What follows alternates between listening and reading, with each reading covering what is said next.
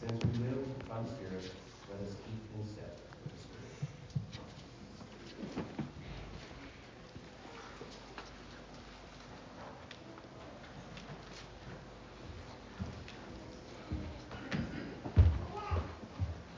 Good morning. Before we dive into this, let me just say two or announce two things, and I apologize if it's already been announced. I'm sorry. Uh, number one, uh, I posted on Facebook, and I have it right next to the door or the entranceway. And I just wanted to, to say that I want to connect with you. Um, and if you want to connect with me, and if you come by by the church, I just want to let you know that I'm in and out of the office for different reasons. And so I don't want you to be like, I want to go see Alex and get there, drive however long, and I'm not there. I don't want that to happen. And so please reach out to me before you come, just so uh, that does not happen. But I want to connect with you. If you're thinking like, oh my goodness, someone must have done that where they drove 40 minutes to go see him he wasn't there.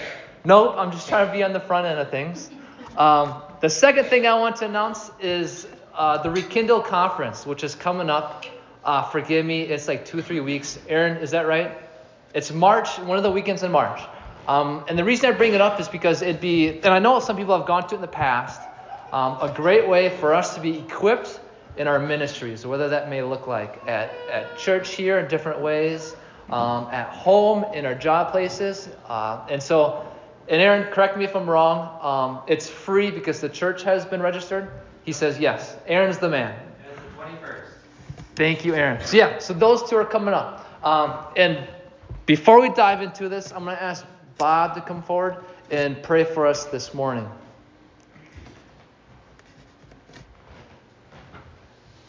Does it matter which one, Aaron? This one? Thank you.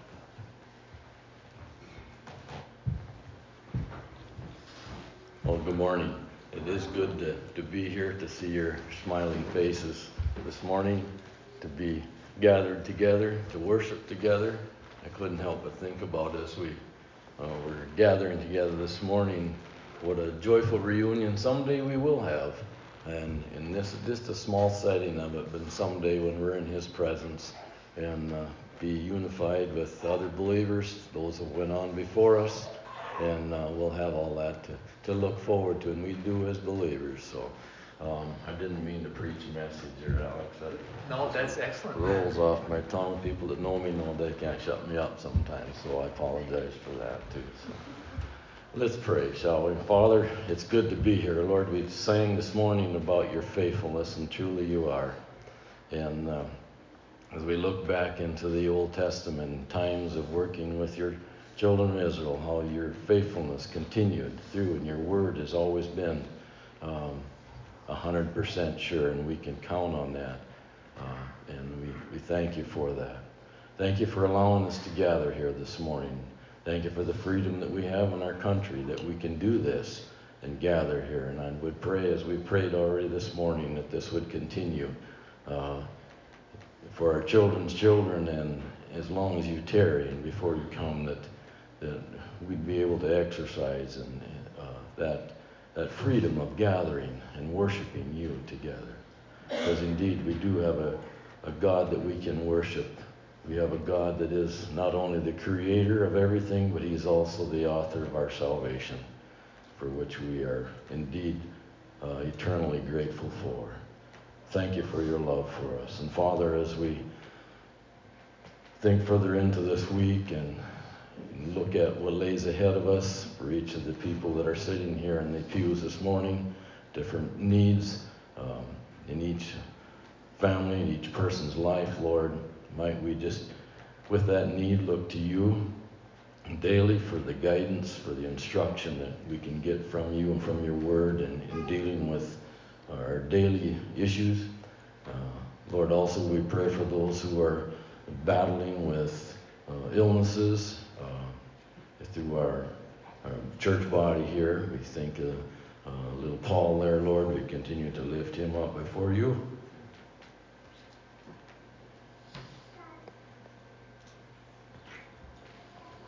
We thank you that we know that things are in your hands. Continue to pray for Matt and Ann too, and uh, give them the rest, the strength, and the encouragement that they need to continue on and through this this struggle.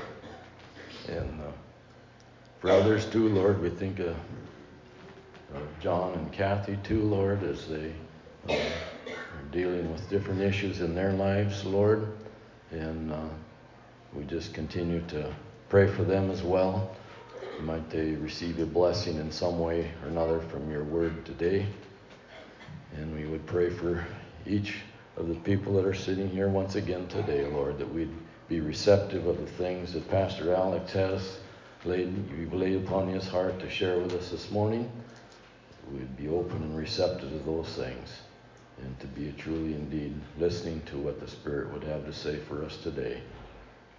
Thank you again for this opportunity to be together and to worship you. In your name we pray. Amen.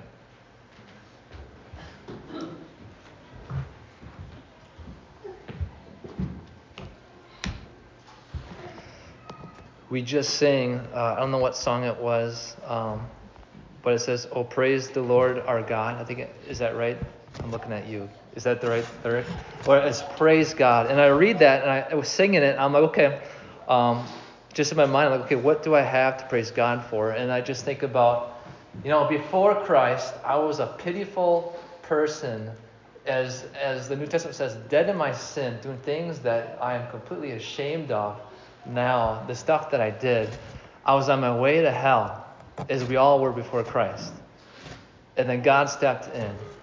And now there's just joy upon joy. We have blessing upon blessing, uh, eternal blessings that cannot be exhausted. And that's what we have now. I just think about how much we can praise God. And that was kind of one of the reasons, if you remember last week, the last passage was about why we obey. In Christ, we're not obligated to obey because Jesus Christ was perfectly obedient, perfectly righteous, and through faith we receive the righteousness of Christ. So we're not obligated to. So the whole thing we were looking at last week was why then do we obey? And one of the main ones was in response to God's love and His grace. For freedom, He has set us free.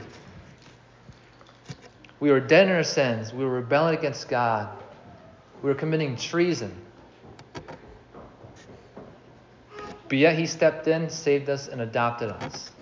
So we looked at last week why we should obey.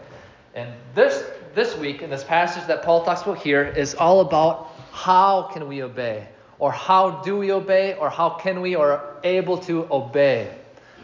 Last week was why we should obey. Today is how we can obey. And this is extremely applicable and vital for each of our lives. In your life as a, a husband, wife, a student, a child, a parent, a worker, a, a boss, a manager, in all areas of your life, um, God is very clear about certain commands and how we should live. And so this is very integral and vital to our lives today, being the person that God has called us to be. And this is, I'll say this right here. This is the main thrust of the point, or the whole passage is this, and Paul breaks up right away. Walk by the Spirit to obey God. Walk by the Spirit to obey God. But before we dive into this, open your Bibles with me to Ephesians chapter 5. I want to look at this very quickly. Ephesians chapter 5.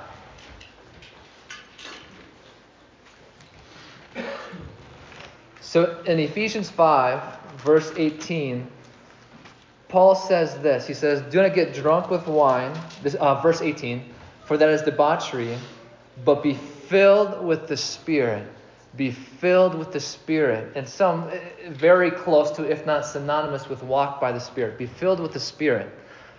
And the reason I bring this up is because if we if we look at this, just like in Galatians 5, where Paul tells us what walking by the Spirit looks like, the fruit of the Spirit, Paul tells us what filled, being filled by the Spirit looks like. Follow with me here in uh, verse uh, 19 addressing one another in psalms and hymns and spiritual songs, singing and making melody to the Lord with your heart. We have a song. We sing of what God has done. He goes on giving thanks always and for everything to God the Father in the name of our Lord Jesus Christ. We're, there's gratefulness, there's thankfulness to God. The next verse, submitting to one another out of reverence for Christ. And this within the context of the church, we're submitting to each other. We're not out for our own good, but we put others' priorities above ourselves. Then he gets into what some of our uh, kind of a hard passage for a lot of us. Wives, submit and respect to, to husbands. Husbands, sacrificially serve and love your wives. And then kids, obey your parents. And then fathers, raise your children in the discipline and instruction of the Lord. And then he gets into as employees, bond servants, work as unto God. And then as bosses, employers, serve. Remember that you also have a, a, a boss and authority in heaven. And so we see here being filled with the Spirit, the effects of the results is very clear. Gratefulness, thanks, thanks, thanksgiving. Um, we're singing of what God has done. It affects how we respond to each other in the church. It affects how we are in marriage. It affects how we parent. It affects how we respond to our parents. It affects us in work. It's evident. Being filled with the Spirit is evident and it is very practical. And so we'll see that here today in our passage as well, walking by the Spirit. And so keeping that in mind, now jump back to Galatians. Galatians chapter 5. Walk by the Spirit to obey God.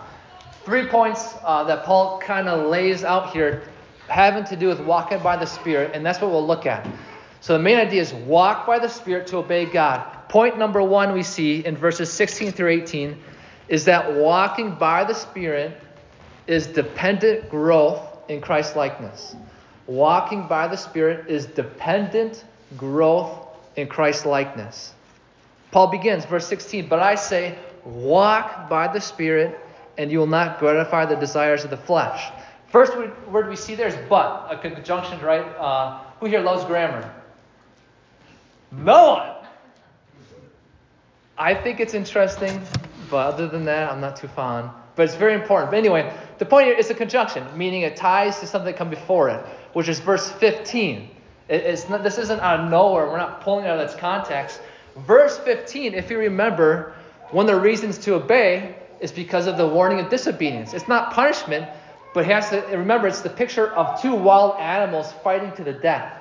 Is that when we don't obey, we're only out for our own good, and we fight and devour and bite each other, as Paul says here.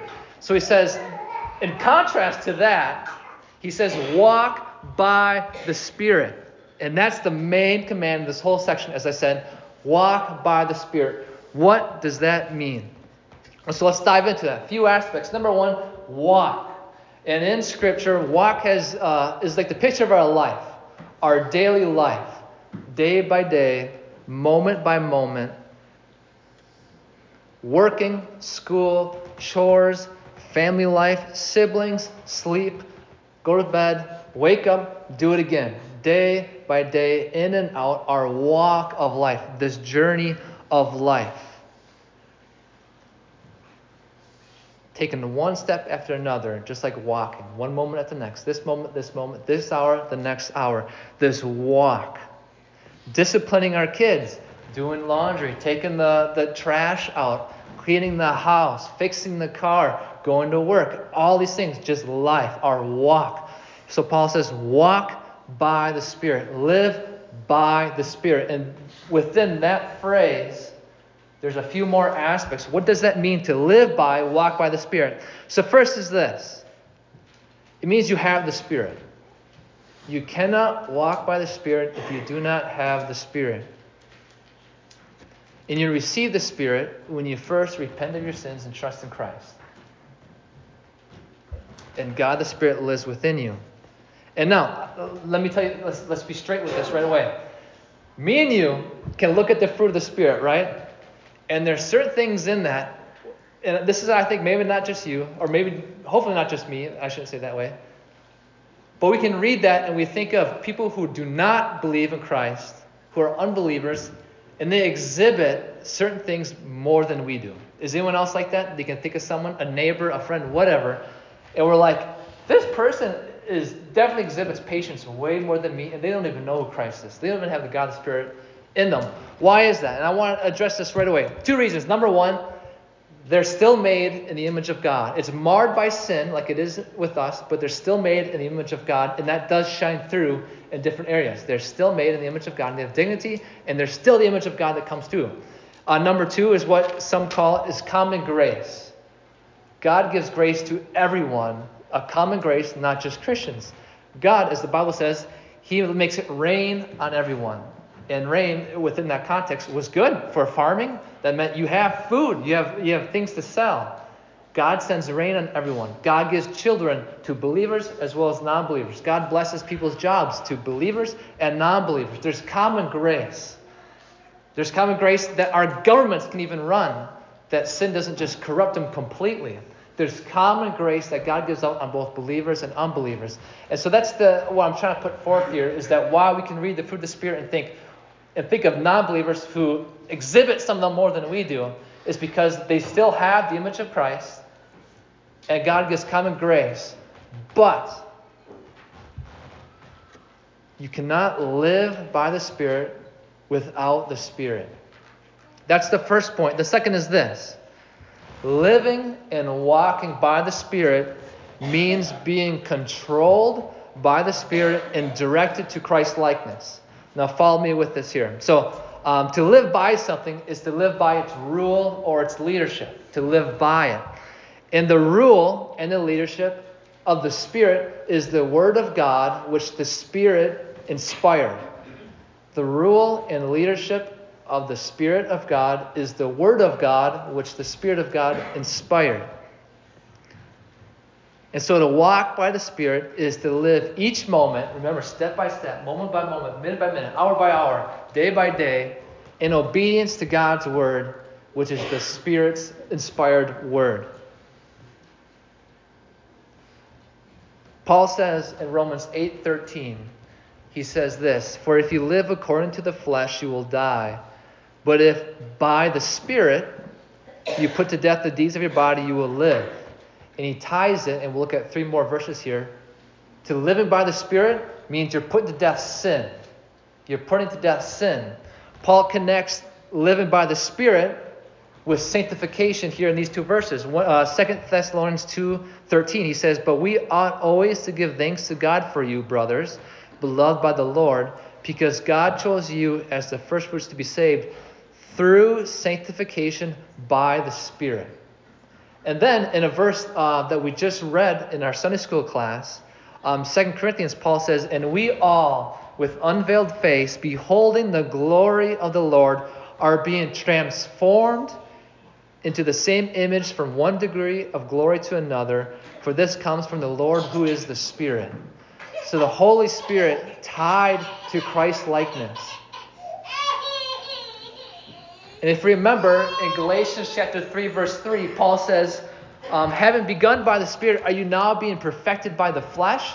He asked that question to the, to the Galatians, and the obvious answer is no, we're not being perfected by the flesh, but we are being perfected by the Spirit. And so we see within this that being walking by the Spirit, living by the Spirit, is being controlled by the Spirit, growth in Christ likeness. That's what it means to walk by the Spirit.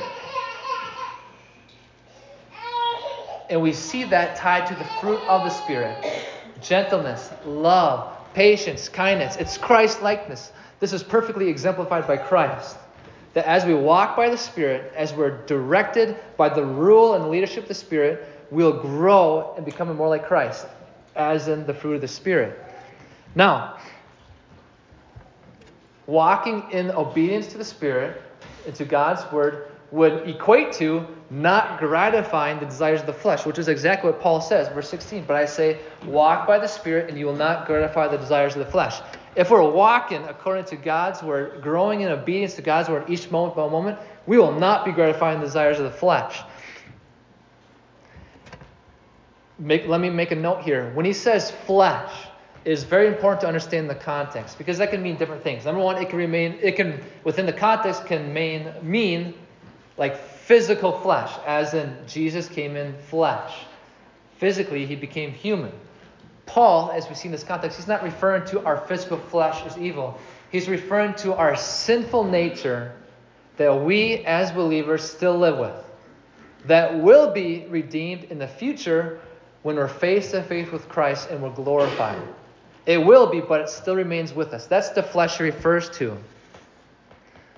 So he says, if we walk by the Spirit, we will not gratify the desires of the flesh. And this, if we're honest, and I, I try to be honest, is not easy whatsoever. Can I get an amen? Yeah, no, no, it, it, it's really hard, in my life at least. Uh, and remember, uh, so Paul says, by the Spirit. In the Spirit's power, we're supposed to do this. This is another aspect. And remember the context of where Paul's writing. The false teachers are telling the Galatians, hey, you can only be saved by keeping the law, by your own effort. And they also say you can only continue to be saved, you can only grow and follow Christ if you obey the law by your own effort. Paul writes back saying, Not at all. It's by God's power and His will alone that you are saved. And then he says here, it is by the, the Spirit's power alone that you will walk by the Spirit, that you'll grow in obedience. And so Paul is pushing back against that. We are dependent on the Spirit's power. But notice this kind of tension. But yet, you are commanded to walk by the Spirit. You're dependent, and you can't do it without the Spirit's power, but yet you are commanded to walk by the Spirit. One author calls this dependent responsibility. We're responsible to walk, but we're in complete dependence on the Holy Spirit to do it. And it's hard. Like, and also, like, okay, how do we understand this? So I'm, I'm dependent completely on the Spirit's power to produce this fruit, to obey Christ moment by moment, yet I'm commanded to be the one walking. So, what does this look like? It is moment by moment acknowledging our weakness and inability to obey God, to walk by the Spirit each moment. And it's then to depend on and expect the Spirit to strengthen us and give us the power to do it in that moment. Kind of twofold. That's number one, acknowledging our need that we can't do it. And number two is that faith and that confidence that the Spirit will empower us. Um, I brought this up a couple weeks, it might have been months ago now. Um, is that prayer is the tangible expression of our dependence. Prayer is the tangible expression of our dependence. And so, looking at your life, my life, am I praying? Is my life full of prayer? Because if it's not, then just tangibly, I'm not depending on God. Because if I was, I'd be crying out, God, help me here. Help me talk to this person. Lord, I have to meet with this person. They're not very fun here at work. Lord, help me. Oh, my kid's talking out. Lord, give me grace. Uh, Lord, my parent doesn't want me to do this, but I think it's really good. I don't understand why they're saying no, but Lord, help me to obey in this situation. It's this prayer, the tangible expression of our dependence. So, that first point here is walking by the Spirit is dependent growth in Christ likeness. Living moment by moment as it comes, as we step, step by step as we walk in obedience to the Spirit's rule and leadership, which is through God's Word, moment by moment, in His power, depending on Him. And this is awesome. Uh, uh, praise God, because it's not easy. And if we're honest, it's like a battle within us, right? Amen? It's a battle to do this day, uh, day by day, much less hour by hour, and conversation by conversation, moment by moment. And Paul He's honest too. Look at verse 17. He says, For the desires of the flesh are against the spirit, and the desires of the spirit are against the flesh. For these are opposed to each other to keep you from doing the things you want to do. What is he saying? The spirit led life is a battle, it is not passive, it is a warfare day in and day out. It is a war zone, a constant battle between the desires of our flesh and the desires of the Spirit, the, the rule of the Spirit. Listen to um, how Paul describes this in his own life in Romans 7. He says this For I do not understand my own actions, for I do not do what I want, but I do the very thing I hate. For I know that nothing good dwells in me, that is, in my flesh.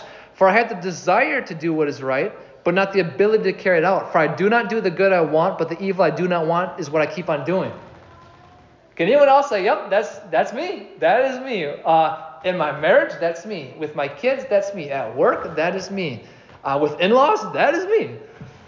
That battle within us. What a frustration. Um, did anyone here grow up like uh, watching cartoons, like the typical Looney Tunes and stuff like that, other cartoons? One thing I thought about this is the, and we see in all cartoons, is a person comes to a fork in the road, and then what appears on their shoulders? The angel and the devil, right? And the devil's like, oh, you gotta do this, buddy. You should do this, and it's something selfish and wrong. And then you got the angel saying, oh, you should really do this. This is what's right. And then eventually, usually in the cartoons, the devil jumps to the shoulder, start, they start wrestling, and then they disappear, right? And we get that tension within this verse is that we've got our desires of our sinful nature saying, hey, you have right to be angry. You should satisfy that lust, or you should satisfy that urge to gossip about this person and join in with this. Well, you've got the Holy Spirit saying, no, you know what's right. Be patient. Be slow to anger. Be kind. I know it's not easy, but be kind. And we've got this tension here. And this battle rages. So this is what it means to walk by the Spirit.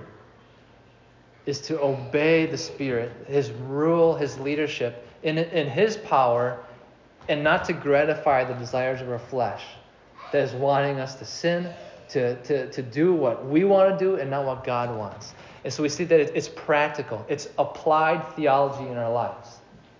This is what it means to walk by the Spirit. And this is only possible and remember where Paul is building from, this is only possible because Jesus has set us free. If you are here today and, and are not trusting in Christ, this is absolutely pointless to you because, as God's word says, you are enslaved to your sin. You cannot not sin. And so we are only able to walk by the Spirit because Jesus Christ has set us free from our sin. We are now able to obey because of that. So Paul commands walk by the Spirit. Grow in choosing each moment to obey God's word and not satisfy or gratify the desires of the flesh. And then Paul adds here, verse 18, but if you're led by the Spirit, you're not under the law. Kind of two things Paul's saying here. Number one, if you're led by the Spirit, which all believers have the Spirit, and so we are being led by the Spirit, then you are not under the law. Jesus has set you free. Jesus has kept the law perfectly for you. He has obeyed perfectly. He, he was perfect righteousness, and he, his righteousness through faith in Christ is yours. You're not under the law, you're set free. So Paul here affirms again the gospel. That hey, if you're followed, if you're led by the Spirit, meaning that you have the Spirit, which means that you've been set free by Christ, which means you have faith in Christ, which means uh, you're not under the law because Christ has set you free. That's one point that he means by this. The second point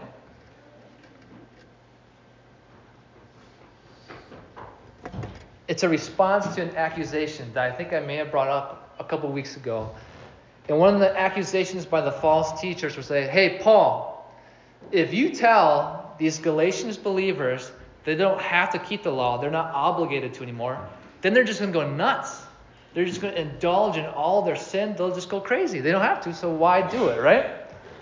But Paul is saying that's not how it works. We do not need the law to restrain ourselves because we have the Spirit. We're not under the law. We're led by the Spirit who will be producing his fruit in us.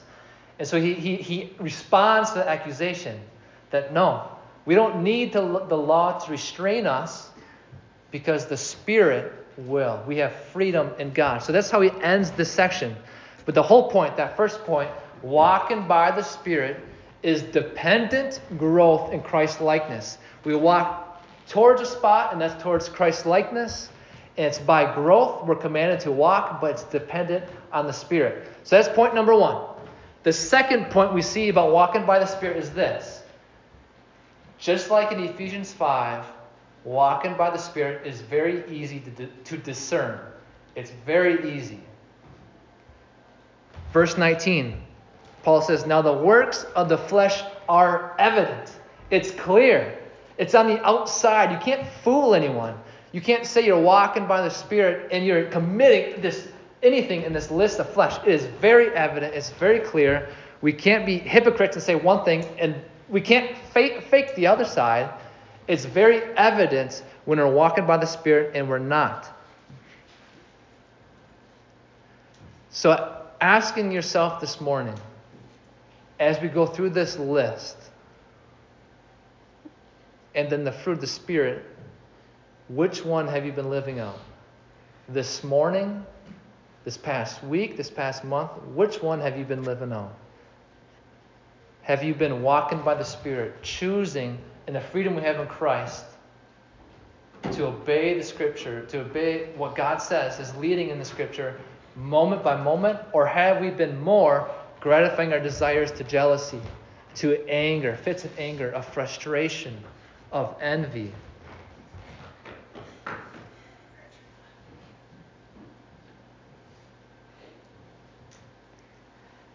So if if you're not actively involved in putting to death sin, if you're not actively involved in choosing to obey Scripture moment by moment, then we cannot say that we're living by the Spirit because we're not. No matter what we say, it is evident in our lives whether we are or we're not. The life of the Spirit is not a mystery, it is evident whether we're walking by the Spirit or gratifying the desires of our flesh. Now, as we jump into these next two lists the list of the works of the flesh and the list of the fruit of the Spirit we could spend all day, all next week, all, I'm sorry about the Kleenex. We could spend the next months going over, over this, right? We're not going to. I, I, I felt like that may not have been the best. Um, but what we're going to do is this I'm going to very briefly just say, yep, this is what this is. Some I might just say two words. But as we go through it, I pray that each of us, me included, will look at this and ask the Spirit to convict us in areas where, yep, oh Lord, I need help in this area. I need to grow in this area. And when we get to the fruit of the Spirit, Lord, I am lacking here. Please, God, help me. And I pray that the Spirit will work among us like, yep, God, I need help here. Lord, help me. So as we go through that, reflect on your life with me, and may the Spirit of God convict us as we go through it, not to, to anguish or, or depression, but just to convict us, yep, I need to grow in this area. And I pray that He would affirm us that in Christ we can and that we're forgiven. So, you ready for this? Okay, let's do it. So, the works of the flesh, Paul says, is evident. First one, sexual immorality. And this has a very broad meaning. It includes all illicit sexual activity. Uh, sex outside marriage, prostitution, pornography, homosexuality, bestiality. It, it's a huge list. Sexual immorality. Paul then says impurity. And this has the sense of uncleanliness. All immorality. Kind of two big ones that are very inclusive. Sensuality. We're sensual beings. But what Paul is saying here is unbridled lust. Unbridled lust. Unrestrained sexual indulgence without caring and with no shame. And I thought about our culture today. Unbridled, unrestrained sexual indulgence with no shame, completely shameless about it. Idolatry, he goes on. Physical idols, yes, obviously at that time there was physical idols. Uh, the statue of Artemis and all these different Greek and Roman gods were everywhere. Yes, that's obvious, but also whatever else we put above God. So whether it be our families even, our careers, money, popularity, our social media image. The list is endless. Idolatry, sorcery, and this may seem kind of far fetched. Okay, this doesn't really have much to do with us. But with that, like the very bare bones, is the idea of manipulating circumstances in an ungodly way rather than trusting God. And so, hence, magic, things like that within that. But just thinking about our, our, our, attitude as well. Are we manipulating circumstances in an ungodly way? Obviously, it's not wrong to change things, but are we doing it in an ungodly way rather than trusting God? He goes on, enmity, which is hatred, hostility towards someone. He says strife. Do we have this contention, this quarreling, this conflict that is not like a good conflict that's being resolved, but it's just strife, it's continuing. Jealousy. And I read that, I was like, I, I do not need to say anything else for my own sake. Jealousy. Fits of anger. a short fuse, quick to anger, unbridled temper, quick to be frustrated and lash out in anger. Rivalries, he says, self seeking, dissensions, the idea of standing apart, this disunity. And then the last one, or the one after that, divisions. There's divisions. He goes on, envy, this ill will towards someone, uh, drunkenness, exactly what it means. He's not saying drinking in general, but drunkenness, when you're controlled by it. Orgies, and this word here within the context has to do with half drunken orgies in pagan worship. Half drunken orgies in pagan worship. It can also have this, this sense of rowdy and crude behavior. Rowdy and crude behavior. And so here's this list. But Paul then says this. And things like these, he adds on, and things like these, because this is not exhaustive. In our own lives, there's so much we could add to it Uh, about, yes, I, des- I, I gratify the desires of my flesh in this. It's not listed in there, but I also do this, and this, and this. This list is not exhaustive. What other areas in your life are you choosing to gratify the flesh rather than walking by the Spirit?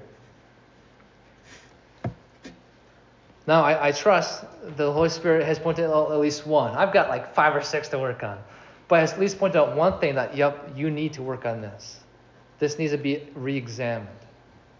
Paul adds this in verse 21. He says, I warn you, as I warned you before, he's saying this multiple times, that those who do such things will not inherit the kingdom of God.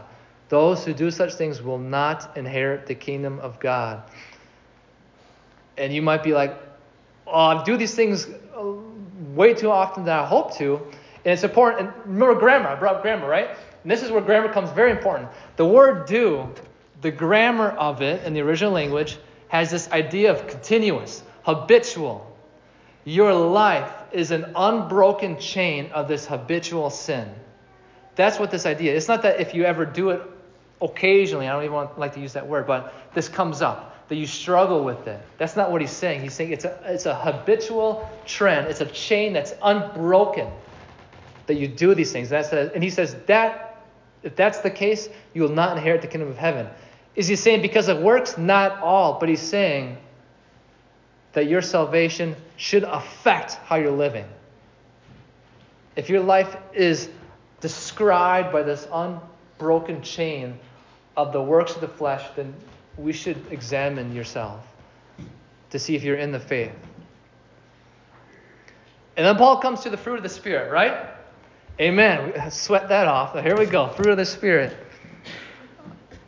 And again, as we go through this, think may the Spirit work in us. What areas do we need to grow in? Do we need to choose to walk by the Spirit rather than gratifying the desires of our flesh? He goes on, love this self giving service, even at a personal expense to ourselves. Love, joy, happiness that's based on spiritual realities and not on our circumstances. Happiness based on spiritual realities and not on circumstances. Peace. This idea has the, the, the word this word has the idea of everything is is as it should be. Everything is in place not the absence of difficulty and hardships, but a tranquility of mind that comes from being right with God through Christ. This peace. Everything is, is as it should be because of Christ. Patience, tolerance, long suffering, even with injuries from other people. It's a calm willingness to accept painful and irritating situations.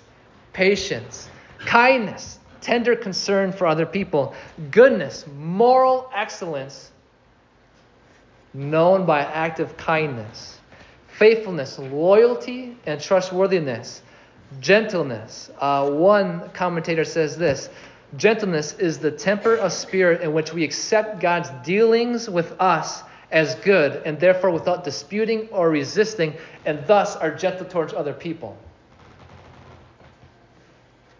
And Paul ends it with self control. We control our, our desires and our passions. And Paul ends that list with the, by saying, and, and against such things there is no law. Against such things there is no law. Again, Paul reminds them that the law is not the one producing this. The law cannot produce this fruit in you. It is the Spirit that does, that you have through faith in Christ. All right. So the first two points. Number one, walking by the Spirit is dependent growth in Christ likeness, moment by moment, step by step. Number two, walking in the Spirit or walking by the Spirit is evident. It's clear. It is very easy to discern whether you're eh, living out the lists and the, the works of the flesh or if you're producing the fruit of the Spirit. It is evident. It is very clear if I am, if you are, if we are, if we're walking by the Spirit or walking by the flesh. And it's not easy, as Paul says. It is a battle. So then he ends with this. The third point is walking by the Spirit from a position of victory. It's like a very encouraging end. He's, we walk by the Spirit. Do not forget that we walk by the Spirit from a position of victory. Paul says, verse 24, and those who belong to Christ Jesus have crucified the flesh with its passions and desires. Don't forget, he says, do not forget that you're in this battle, but it's already done. If you belong to Christ, if you're adopting the family of, Christ, uh, of God through faith in Christ, it's already done. Your flesh has been crucified. Why then do we still struggle with these desires, as Paul says, the, that we still struggle and are tempted to gratify the desires of our flesh? It's because our sinful nature is still with us. Um, you know we have chickens, right? It's kind of like when you chop off the head of a chicken. The final blow, the death blow, has been given. They're good as dead. But a lot of times they run around for a few seconds, right? Right?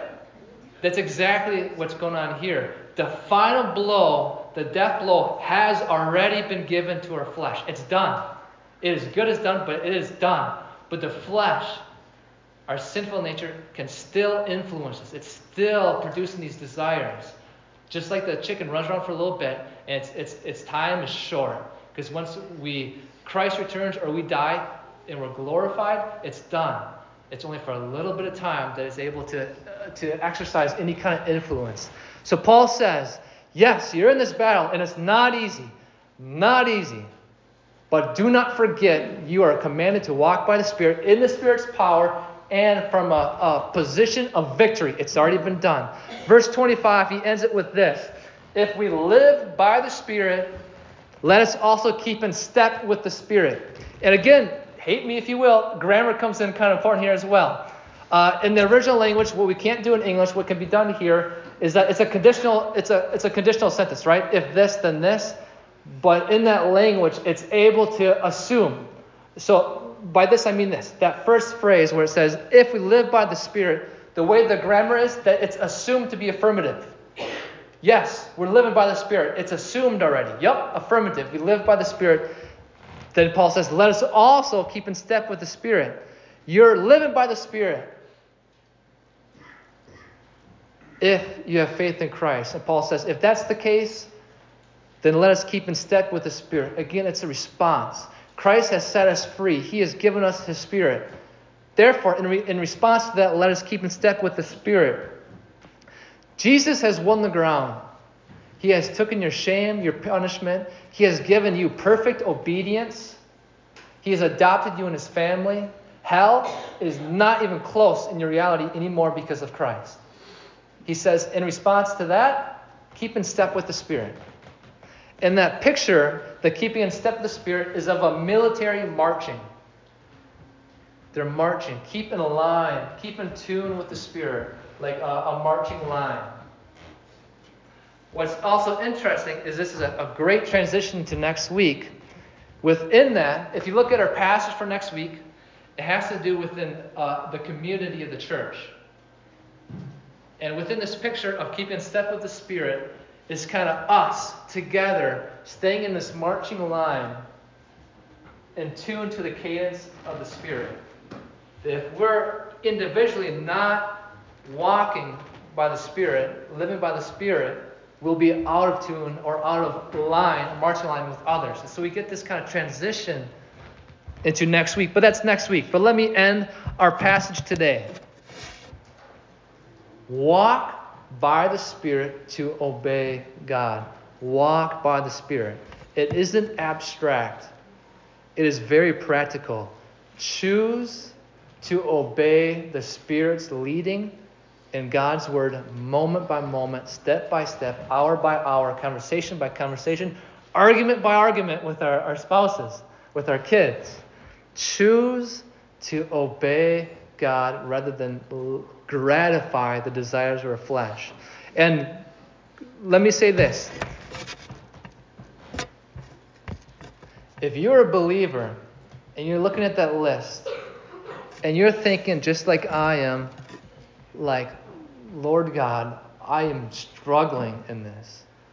My life, there's so much. Well, I'll be honest, fits of anger that comes up, that idea of frustration. Oh, I, that hit me hard. I think I sat on it for a little bit, and that's on purpose for my own sake. I look at the fruit of the Spirit. Patience, my Lord God, help me with that. And so maybe you also have some specific things that just nail you over the head. What do we do? What do we do? Let me list six things. Number one, let us commit to choosing to walk by the Spirit this next step, this next moment, this next conversation, this next day. And then when that's done, let's commit for this next day, this next moment, this next conversation, the next argument with our spouse. This argument right now, I'm going to commit, I'm going to walk by the Spirit. The next argument, when that comes up, I'm going to commit to walk by the Spirit. Number two, are we, are you trying to do this in your own power? Is prayer absent in our lives? The tangible expression of our dependence.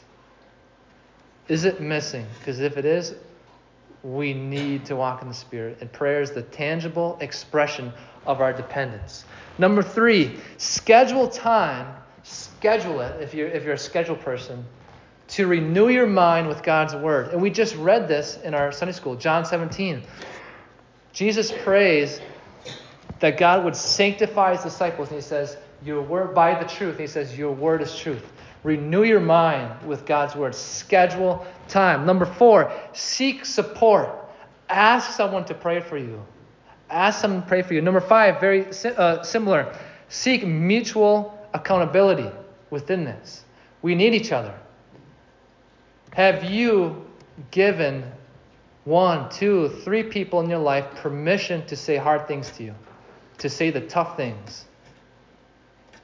I have a, like one guy in specific, another pastor, that he tells me some really hard things that I need to hear at times, some really hard things.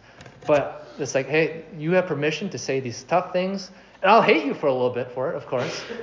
But you have permission, and that's what we need. We need not everyone, but do we have one, two people, preferably someone of the same gender, that can say difficult things in your life. Hey, Alex, I've been hearing about this from your wife, and I, I see it. You're really struggling in this area, and something needs to change. You need to keep an eye on this. Do we have that? And uh, last of all, and above all, run to the cross. Fall down in worship that even in the light of the struggle and weakness, you are seen as perfect in Christ. You are seen as completely righteous in Christ. You are seen as perfect by God in Christ. And you have all the blessings that perfection brings because of Jesus Christ.